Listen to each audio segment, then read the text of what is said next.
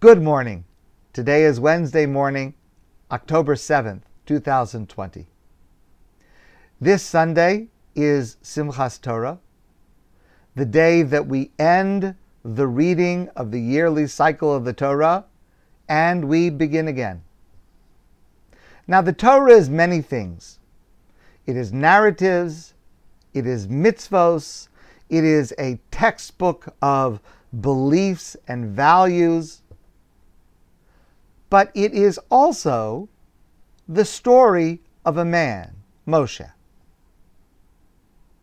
And the story that is told of Moshe is a man who is very great, who sacrifices for his people, who leads his people, and throughout his entire life strives for one goal, which is to reach the land of Israel. That is his lifelong ambition, and he fails. Franz Kafka wrote, Moshe is on the track of Israel all his life. It is incredible that he should see the land only on the verge of death. And this is intended to illustrate how incomplete a moment is human life. Moshe fails to enter Israel not because his life is too short, but because it is a human life.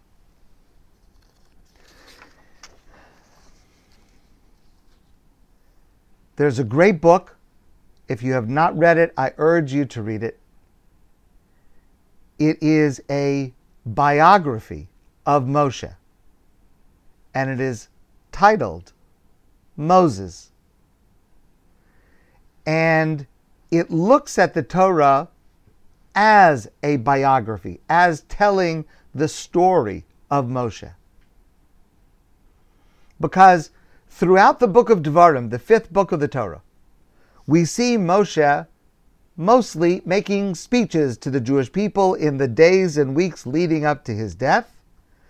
And he is teaching them, he is inspiring them, he is preparing the people for the transformation from life in the desert to life living in the land of Israel.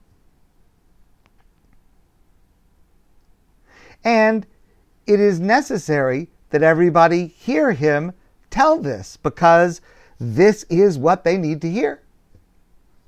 But what is also curious, especially in this last section of the Torah, is that the inner life of Moshe as a man, as a person, comes into higher relief.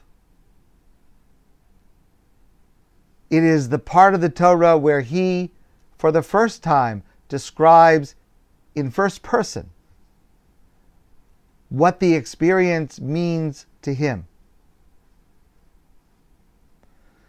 In particular, the moment that is most personal and most revelatory is the moment where God listens to Moshe, because Moshe says, I have a request. And Moshe asks to be allowed to enter the land of Israel, notwithstanding God's decision not to allow that. And God refuses. Va'eschanan el Hashem be'eschanan. And I pleaded, Moshe says, I pleaded with God, saying, Hashem Elokim atah hilos laros es abdecha es gadlecha ves yadcha chazaka. You, God, you have shown me your greatness, you have shown me your power, you have shown me what force and energy you have. Ebra na ve'eres ha'aretz ha'tova asher be'ever ha'yarden ha'har ha'zeh. Hatov hazeh v'halvanam. Allow me to cross over. Allow me to go onto the other side of the Jordan into the land of Israel, the beautiful land that you promised, towards which we've all been traveling these forty years, and longer than forty years, throughout the entire history of the Jewish people in Israel. Our dream has been to reach Israel. Change your mind. let me in.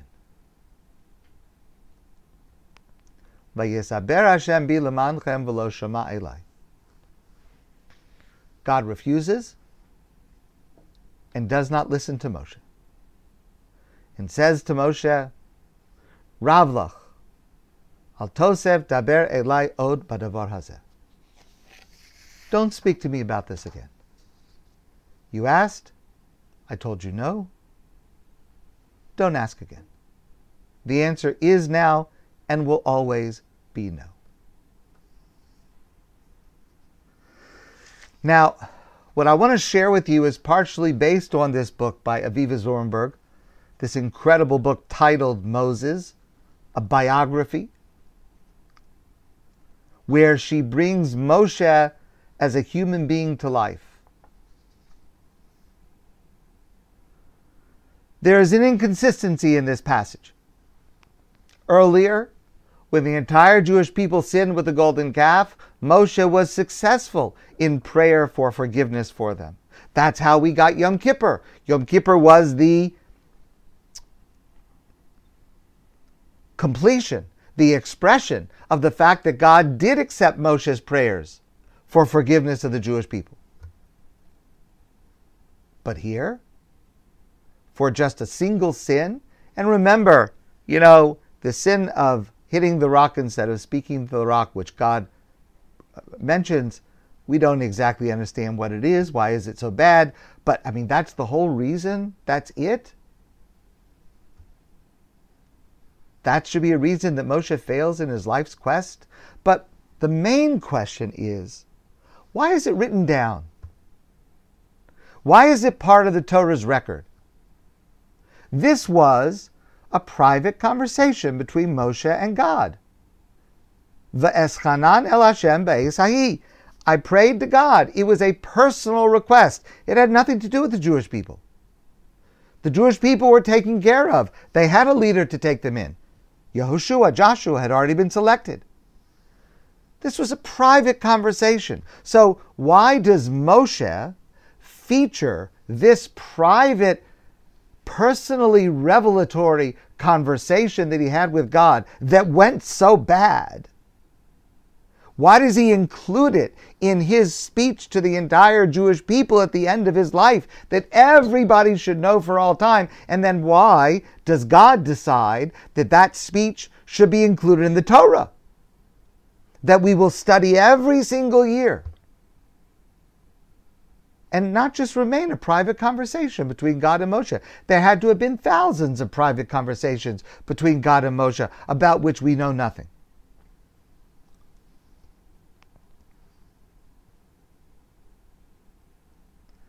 What is gained by communicating and by us knowing this private moment of failure, of humiliation?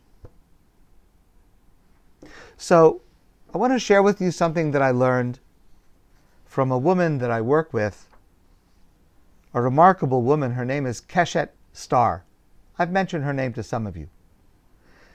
Keshet is now the director of an organization in New York called O R A, which is an organization devoted to helping women who are stuck in an abusive marriage where their husbands are not willing to grant them a get, a Jewish divorce. And the organization works to assist these women in order to be able to achieve Jewish divorce, a get, under those terrible circumstances. Keshet is in New York, and she and I often work on cases together. As you know, I've shared with you before, this subject is a large part of my life.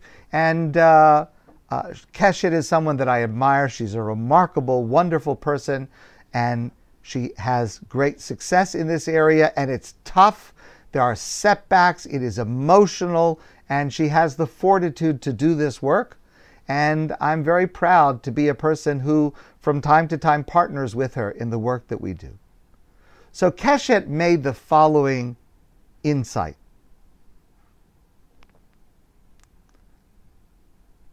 You know, marriage is strange. A relationship can be so loving, so intimate, so powerful, and then it can transform. Sometimes gradually, sometimes suddenly, and become something that is so destructive, so explosive, so filled with rage, with hate, with spite. How can it be that something is so extreme in one area of love and intimacy and kindness and compassion and forgiveness can transform into something of equal or even greater extreme of anger and hate and spite? How can that be? So one reason, Keshet explains, is that in order to build a close relationship with someone, you have to show your vulnerabilities. With, for example, your spouse. When you're in love, when you're falling in love, you let your guard down.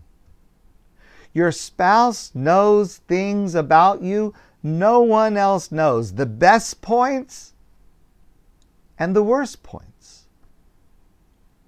And that's necessary, that we let down our guard with those who are closest to us so that we can truly get to know each other, so that we can truly connect and love each other, because we can't love a facade of someone.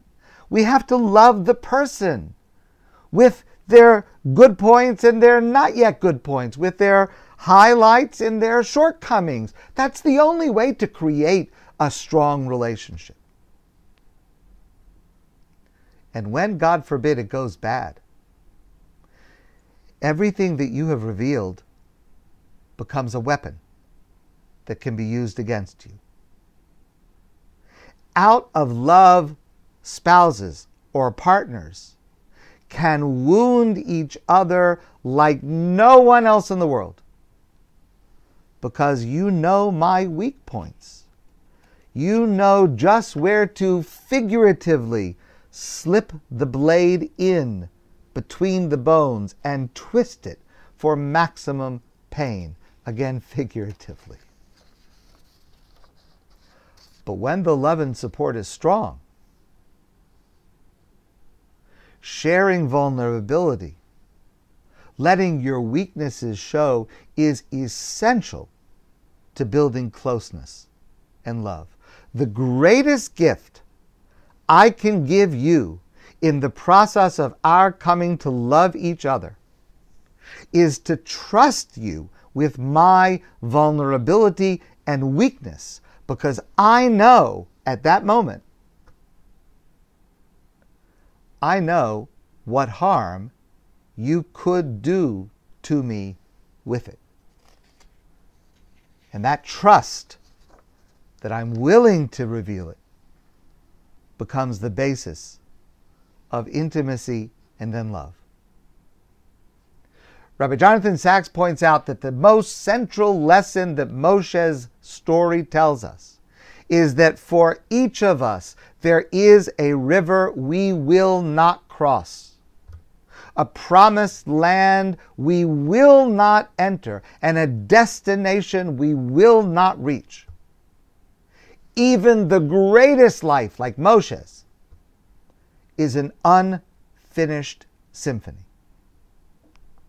And that's why it needs to be public. We need to know this, because Moshe's death on the far side of the Jordan is a lesson. It is a consolation for all of us. None of us should feel guilty or frustrated or angry or defeated that there are things we hoped to achieve but did not. That is what it means to be human.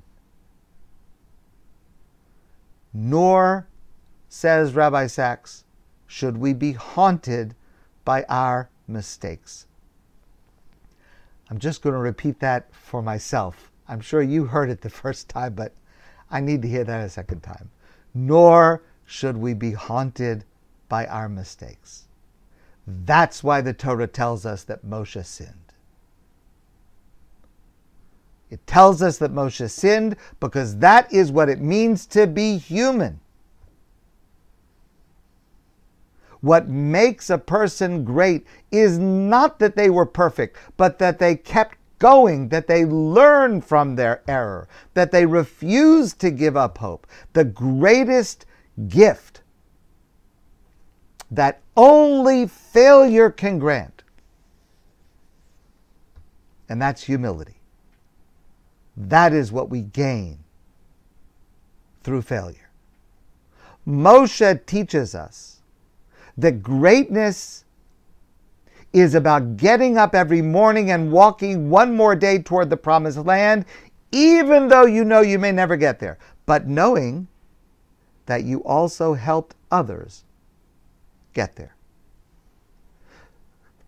The lesson that Moshe teaches us at the very end of his life is that Moshe was mortal, that the greatest leader who ever lived did not see his mission completed, that even he was capable of a mistake. This is the most profound gift God could give each of us. There was a novel called The Immortalists by Chloe Benjamin. I recommend it to you. And one of the characters is Ruby, a young woman, who becomes a performer on stage, a comedian.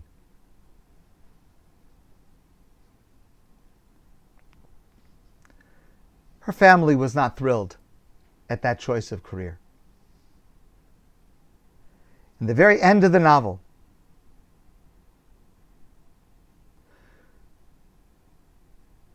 her father says to her, "Why did you choose this?"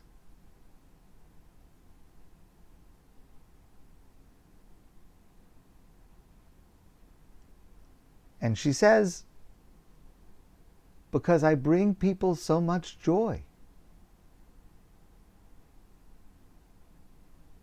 And she thinks back to her mother, who had also been a performer, and maybe a disappointment to some of her traditional family.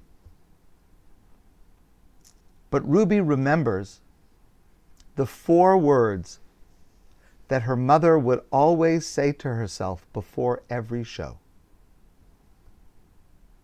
Before every show, a practice that Ruby herself continued as she performed.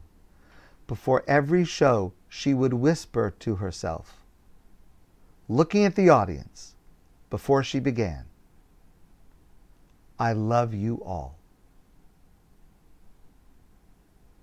That is how Moshe ends his work and his life, with his innermost feelings, including his greatest vulnerability, failing at his ultimate personal life goal, by showing that to us, by allowing us to benefit from hearing that from him.